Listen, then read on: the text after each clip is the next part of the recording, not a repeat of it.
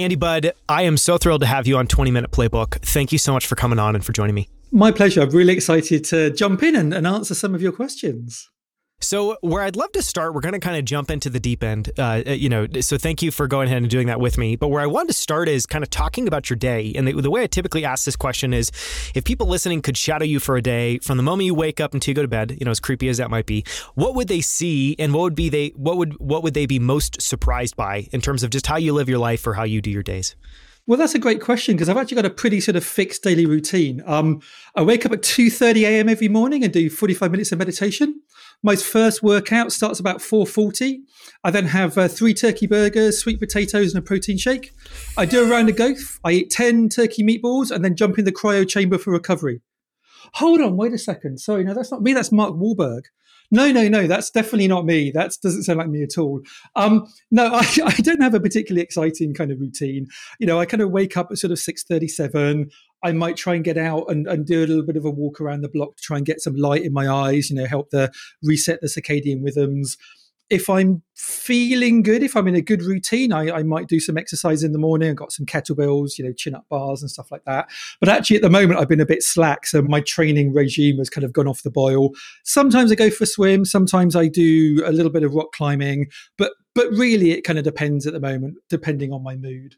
I kind of usually, yeah, kind of like have a have a pretty simple breakfast, get sort of stuck in about kind of eight thirty, and my day is basically just hopping on calls. You know, I'm an advisor, I'm a coach I think, you know, previously to the pandemic, I'd have been up and down in London and having lots of in person um, meetings. But these days, it is really just kind of video calls, bit of a break, catch up, review what I'm meant to be doing, next video call. Yeah, so so you know, pretty pretty standard stuff, really. Is there anything you do uh, to? Uh, I'm guessing during some of these calls, you know, there might be moments where you want to reflect or where you want to take time or where you want to try to process something. Is there anything that you do, whether it's going out for a walk, to try to help jog your mind uh, when you're stuck on a problem, thinking about something? my my kind of day or my week actually is kind of lots of little kind of sort of nuggets these days like back in the day when i was running an agency i was much deeper involved in project work and yeah, I think kind of going for walks and that kind of stuff is really helpful.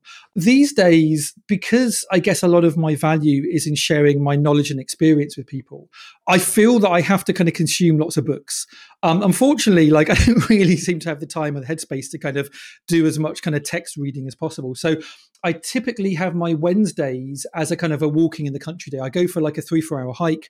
I'll stick an Audible on, usually at like a two or three X speed, um, and I'll kind of consume a whole bunch of books. And so if one of my portcos is struggling with a, a problem around growth or a problem around positioning i might kind of you know find the book that is like the, the, canonical kind of um, subject matter kind of consume that maybe watch some videos maybe sort of read some articles so that when i have that conversation with them i'm kind of up to the kind of the latest um, the latest thinking. So that's probably the sort of the, the, the main thing i do in, in that respect yeah. What, you know, maybe asking a very different question, what sorts of values and standards do you bring to your work in your life every single day? You know, so if you're, if you now you're in this kind of wonderful phase of life of giving back, how, you know, how do you try to show up in the moment and what's important to you about how you show up for your teams and the companies that you work with? I mean, again, it's an interesting question, and it might have a kind of a North American or Californian sort of slant. I think I'm a particularly sort of British kind of interviewee, so I don't have some kind of life mantra. I don't have like a poster with my ten values or some hawk sweeping down from a mountain and you know live life, you know, minute by minute, you know, you know, on, you know, tattooed on my arm or anything like that. I'm afraid, but if you were to press me, I'd say I probably have quite a Taoist outlook on life. And when I say Taoist, I don't mean like Web three DAO. I mean kind of like Taoist philosophy philosophy. I'm a fairly calm and balanced person. I generally don't lose my temper or my rag, as you'd say in the UK. Um, this really helped me with a couple of my hobbies. I'm, I'm a, a, a, fly, a flyer, a pilot, and a cave diver. And the last thing you want to do is kind of panic when you're 100 foot underwater or 2,000 feet in the air and something goes wrong. So I'm pretty kind of level headed. People talk about this quality of equanimity. And I think I've got quite a lot of equanimity. I think that really helps if you're a founder and I think it really also helps if you're going into tense situations, if I'm working with founders who are struggling with thing, if you're able to kind of approach it calmly and take a lot of the the kind of the negative emotions out, um, I think that can be really, really helpful and sort of keeping your head basically. I am passionate about what I do. I want the, the work I do to always be to a very high standard. So I think as a lot of designers, I'm a perfectionist. However, at the same time, over the years, I've learned to become a pragmatist as well and realize that nothing is ever perfect. I think I meet a lot of designers who every time they release a thing, it's it's 80% better than what was there before, like or 80% to, to where they want it to be. But rather than celebrate the 80%, they mourn the 20% that could have been. Um, I kind of want to do better next time. I want it to be 85 or 87 or 88. I know that perfection is usually impossible. And so I think I have that pragmatic realization that I shouldn't kind of live in the past or kind of live in the future, which I think is this sort of, again, this sort of Taoist thing. I guess in my day to day life, I, I tend to prioritize experiences over things. You know, I'll happily spend money on a nice meal with friends or a good holiday or an experience sort of flying or diving or climbing or whatever but i agonize over spending money on sort of things like a new tv or a new laptop um, so i guess yeah that's a that's sort of me in a nutshell i guess on the Taoist bit, you know, I guess something I'm always curious when when people talk about that is, whether that was something that you've just always had, that's maybe a part of your upbringing, just a part of your dip, you know deposition, disposition as a person, or whether it's something you've had to develop. Talk a little bit a bit about that. That's a really interesting question, and, and honestly, I don't know. I mean, my brothers, who are older than me, um, went to university, I guess, in sort of the seventies, and sort of discovered, you know, Taoism and Buddhism, and had all these books kicking around home. And so when I was growing up, I kind of read them and I'm I'm not religious, and so I see these things as more of a philosophy or a way of life. But I kind of read a lot about kind of Buddhism and, and this sort of idea of like life is suffering and nirvana is about breaking this chain of suffering. And a lot of you know a lot of Buddhists um, will try and avoid spicy food or you know, kind of wearing, you know, the, the, the, Buddhist monks will wear saffron robes to kind of mimic the robes of the dead because they want to be longing, longing for things. And I just, it sounded really interesting, but it also to me just sounded quite a kind of a, a dull, neutral existence. But I can understand, like, if you're constantly longing, longing for things, like if you have a great meal, and then the next day you're kind of constantly thinking about the meal, or you don't have a meal, and then you're hungry, you know. So when I kind of read Taoism, you know, the I Ching, the Tao Te Ching, I kind of just like the philosophy of kind of like accepting these things but not dwelling on them. It's kind of like meditation, really. Like an idea comes into your head, you recognize the idea and you let it go. And I'm not a big meditator. I'm not a big um, kind of a sort of spiritualist at all. But I just kind of like the idea that being too much in the past, too much in the future, longing for stuff is going to keep you in a constant state of of, of um, disappointment. So I quite like to let life flow through me and, and not attach myself to things. And so that's also, I think, why the experiences rather than the physical things attract me.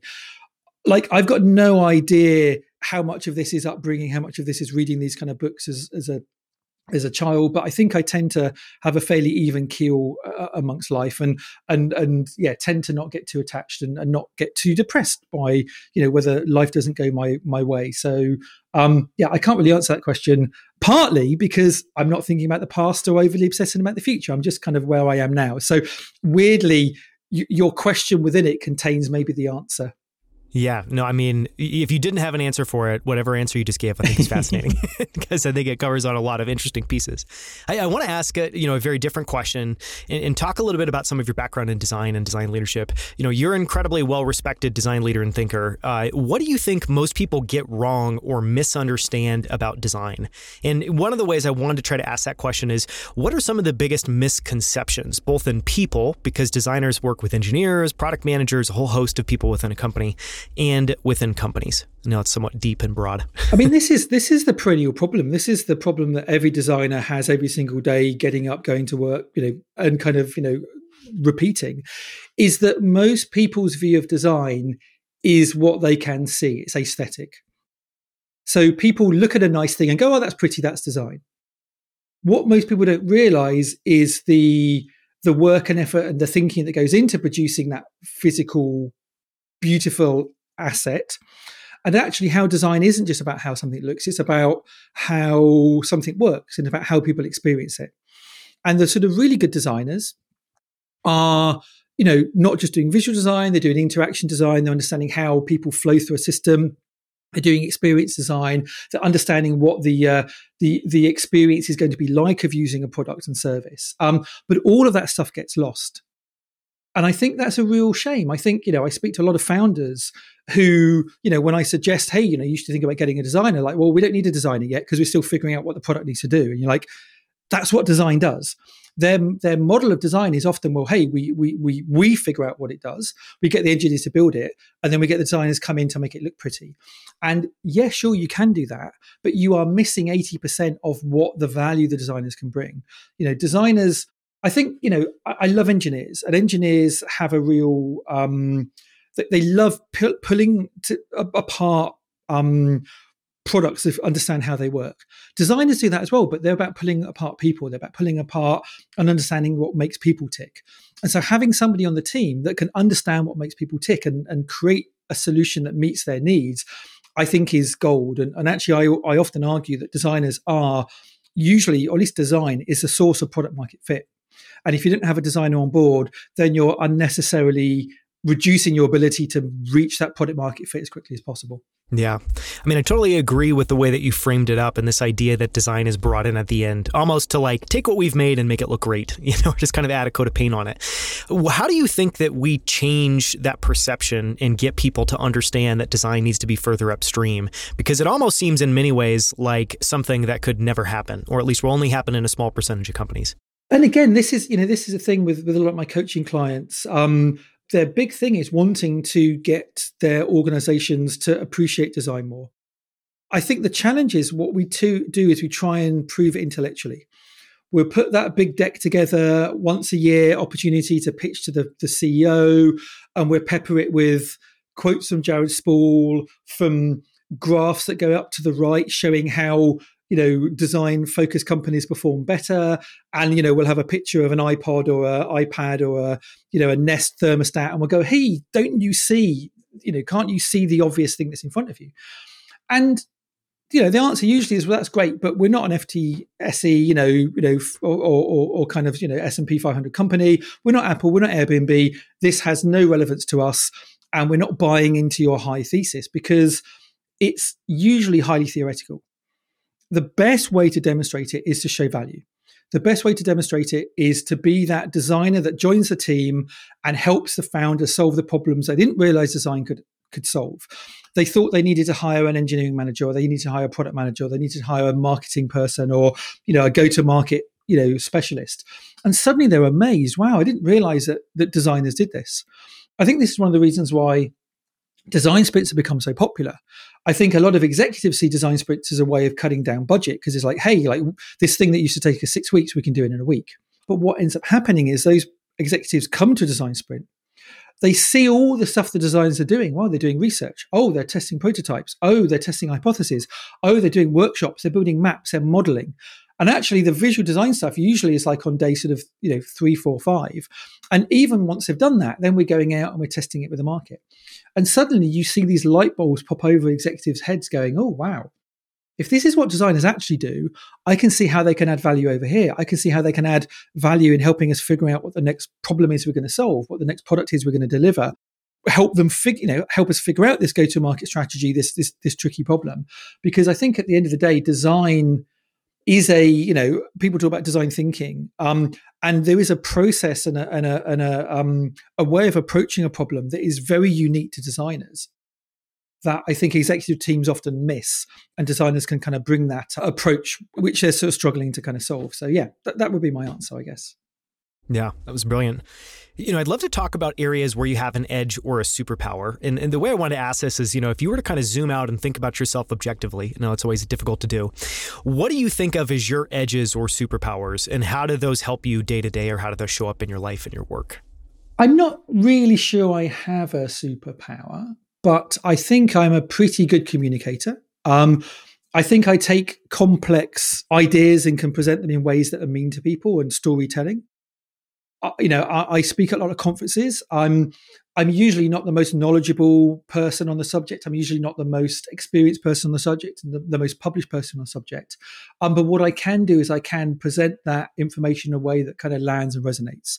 And I think being a good communicator is a great skill to have, whether you're a designer, a PM, an entrepreneur, because a lot of I think the day to day challenges we face in our workspace is an inability to really communicate our value, our vision, our, our output. And actually, a lot of the kind of the roadblocks, a lot of the misunderstandings, a lot of the things that slow us down are because the picture I had in my head, I've been unable to communicate to that next person.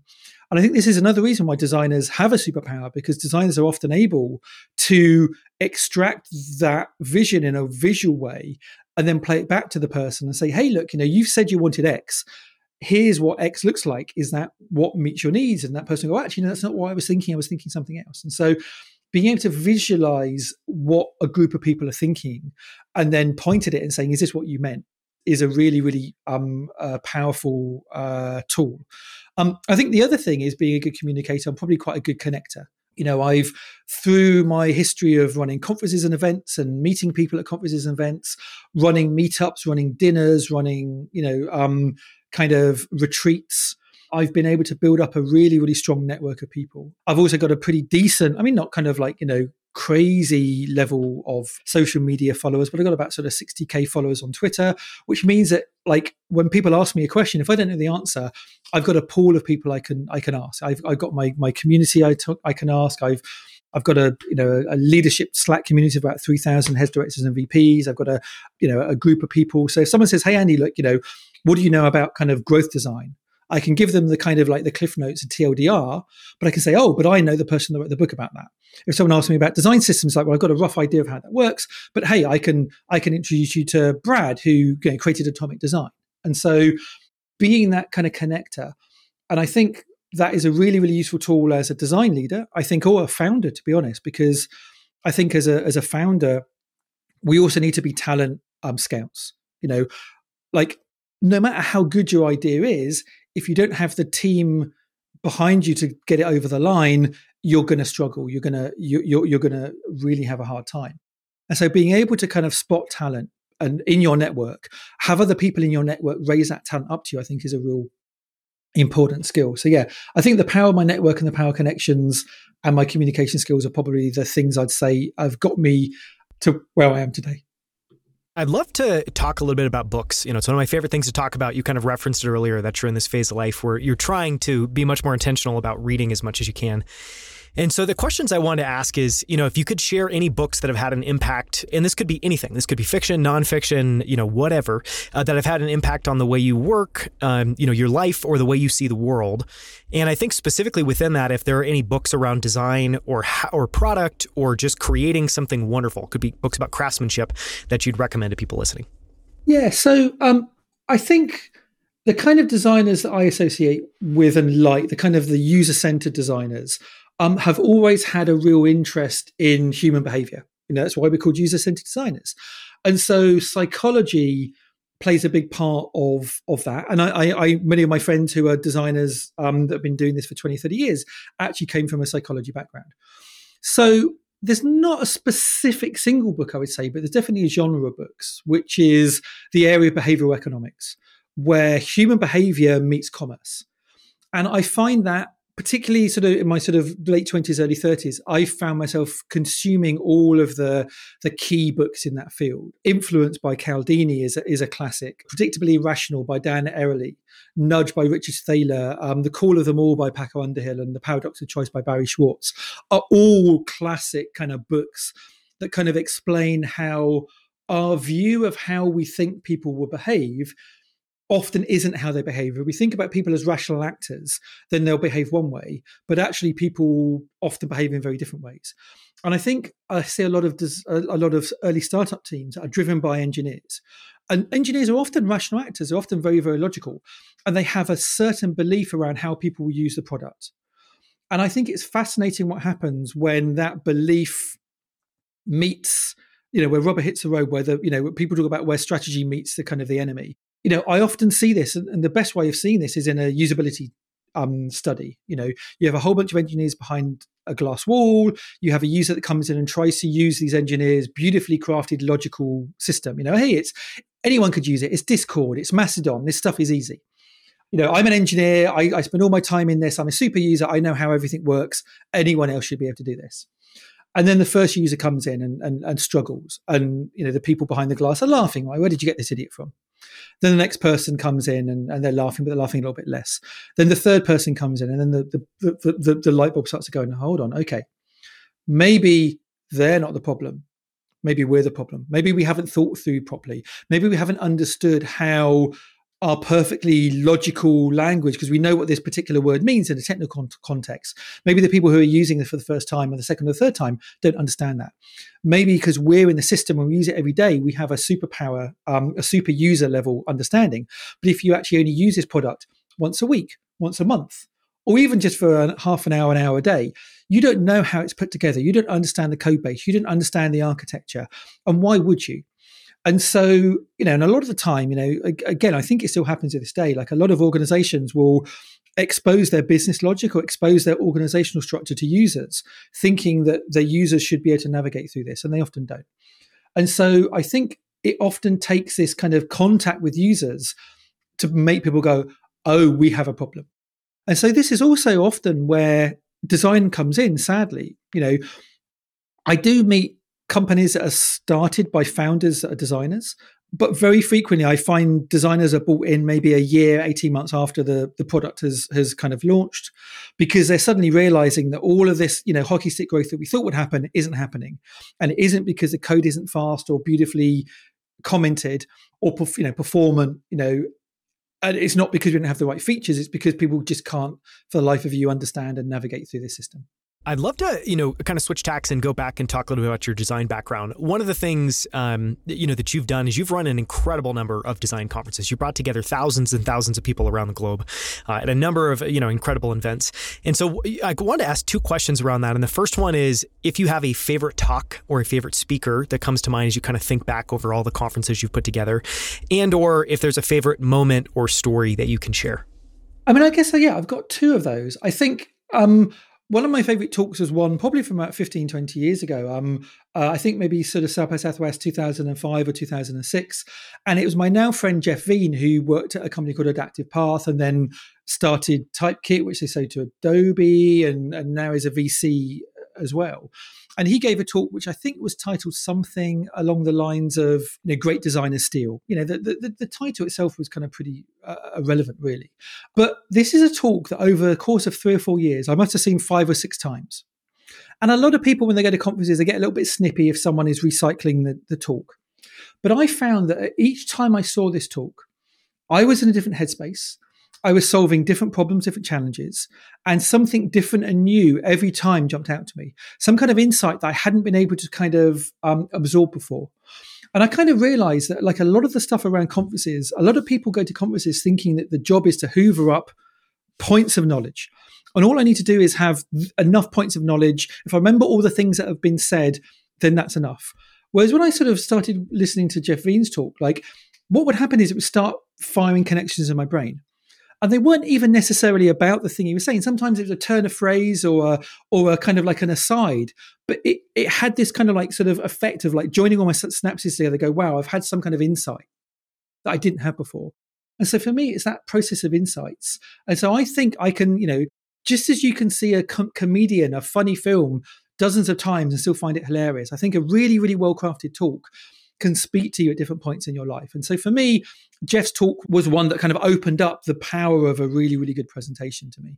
In terms of my own experiences with the conferences I've run, I've seen lots of amazing speakers. Um, but one that stands out is a was a Disney animator, a legendary Disney animator called Glen Keane, and he gave a talk at UX London maybe six or seven years ago, and his talk was just so emotionally charged in an uplifting way that like by the end of it, the, almost the whole audience was in tears, including myself. I had to get up on stage. I'm, I'm kind of like tearing up a little bit, kind of even thinking about it. Like I had to get up on stage after this sort of emotional journey and sort of say thank you. And I was kind of like, you know, kind of my voice was wavering or whatever. And it was partly, I think, well, two things really. I think first of all, being a Disney animator, he was a masterful storyteller. So was just able to tell the story of a career, like a whole lifelong career. This was somebody who was maybe in their 60s and 70s. And he got up on stage and he demoed like 3D virtual painting tools using an Oculus Rift that he was working on now. It was like, I think it gave the whole audience this idea that, hey, look, you know, because I think a lot of people, a lot of designers were going through some kind of midlife crisis, thinking, more like, you know, I'm 30, I'm 40, what am I going to do? And so seeing this kind of like 60, 70 year old designer who was still in their prime who was still using cutting edge technology and was able to kind of like demonstrate their enthusiasm and, and sort of lust for life i think made everybody in the audience go wow like if i could be half that person like you know at, the, at their age like i'm, I'm going to be happy with my career so that was a really really uplifting moment for me yeah, those are wonderful. I'm going to find those. I'm going to do my best to find those and see if we can link to both of those talks, a transcript or a video in the show notes. People can find that at outlieracademy.com. I want to ask, you know, two closing questions. Um, you've been so generous. This has been so much fun. Um, and the first one is, you know, I'm going to kind of ask the impossible, which is if you were to try to distill your ironclad principles around design, the things you've learned that are timeless, that aren't going to change, and just, you know, be able to kind of briefly impart those on people listening would those principles or rules be? I mean that that is a really surprisingly hard question, which is is tough because you'd thought, okay, you've been doing this for 20, 30 years, you should kind of be an encyclopedia of all these rules. But actually there's this idea in kind of learning where you move from unconsciously incompetent to consciously incompetent, which is like I don't know what I didn't know, to now I kind of do know what I don't know, but I'm still not very good at it to consciously competent, which is kind of when you're learning all these things and you're you're learning the names of all of the kind of psychological kind of behaviors, you're learning all the names of the different kind of techniques. But after a number of years, you move into this space that's called unconsciously competent, which is where you have internalized all of this knowledge to a point where you're really good at doing the thing, but actually it becomes really, really hard to kind of like go, well, what was that? What was that psychological technique you do X, Y, and Z? Because it's it's not been sort of filed in the kind of like the random access of your brain. It's kind of sort of deeply pushed down into your core ability. Um, you know, it's a little bit like driving. You know, like when you're when you're just learning your driving test or flying, like you're aware of all the things. You know, mirror signal maneuver. You know, like what every kind of sign means perfectly. Once you've been doing it for 20 years, and someone kind of asks you to kind of describe and teach you how to, to drive, it's often hard because it's been internalized. So I don't have any pithy answers to that, I'm afraid. But um, I don't want to leave your audience feeling shortchanged. So I think there are two really good books that, that kind of like tackle this well. I think the first book is a classic. It's quite old now, but it's called The Universal Principles of Design. And in this book, there are like, you know, f- you know 50, 60 kind of core truths around design. Um, that if you read it, like, you know, as a designer, you go, yep, yep, yep, yep, that all makes sense. And some of it's to do with proximity, some of it's to do with kind of positioning, location, some of it's to do with kind of more kind of abstract thoughts. And then the other book, which I think is really brilliant, which is related to that, is um, 101 Things I Learned at Architecture School, which is a lovely little kind of stocking filler for any of your kind of audience um, that have a designer in their life. And basically, it's just uh, each page is a little sketch and a little kind of insight that the architect would have had from learning about that. It's about space planning and positioning and how people th- flow through a, a system. Um, and those two books, I think, are are really really interesting. There's another book which is called A Pattern Language, which is similar to 101 Things I Learned About Design, learned at Architecture School, which is actually where engineers get the term patterns from. Um, um, so yeah, an architecture book called A Pattern Language, which is really interesting. And then there's another book, last book, which the name escapes me at the moment. But it's called it's by a guy called Ken Watanabe, and it's a beautiful book. It's almost like a book that's aimed at children but it, it teaches children a design thinking process. It's almost like a philosophical book. I think it's called like Problem Solving 101 or something like that. And I think those four books, if you wanted to kind of get a real underpinning of the psychology and practice of design, those books would kind of set you instead really well. Yeah, I will find that Ken Watanabe book. Uh, make sure you know figure out what the title is and make sure we link to that. Um, I was just going to say on the 101 things I learned. I, I bought that book. Uh, it's actually part of now a whole series, and uh, basically every other book that you can buy in that series is just as incredible. There's one about cooking school. There's one actually that I found fascinating around law school. Uh, and, you know, if you've ever, for anyone who's done uh, venture capital, for anyone who's done, I guess, anything involving law, you start to get curious about actually what the heck is law. what does that look like, and what are some of the principles? Um, and that's one of the best books I found that you can read on that. So, anyways, huge plus one to that book and, and that whole series.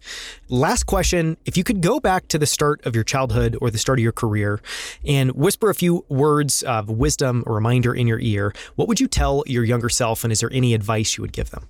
Oh, yeah, I've got one one, which is buy Apple stock. Does it matter if you feel it's overvalued? it's true. It's true. if you if you look at it and go, well, this is crazy. Like this is never going to go higher. It will go higher but other than that, no. I mean, again, in all honesty, I think I did pretty well. You know, I think I've turned out pretty well. So I kind of don't want to go back in time in some kind of weird, creepy sort of Biff Tannen way and try and tell my kind of younger self, like, you know, I've got to get the almanac, I've got to do X, Y, Z.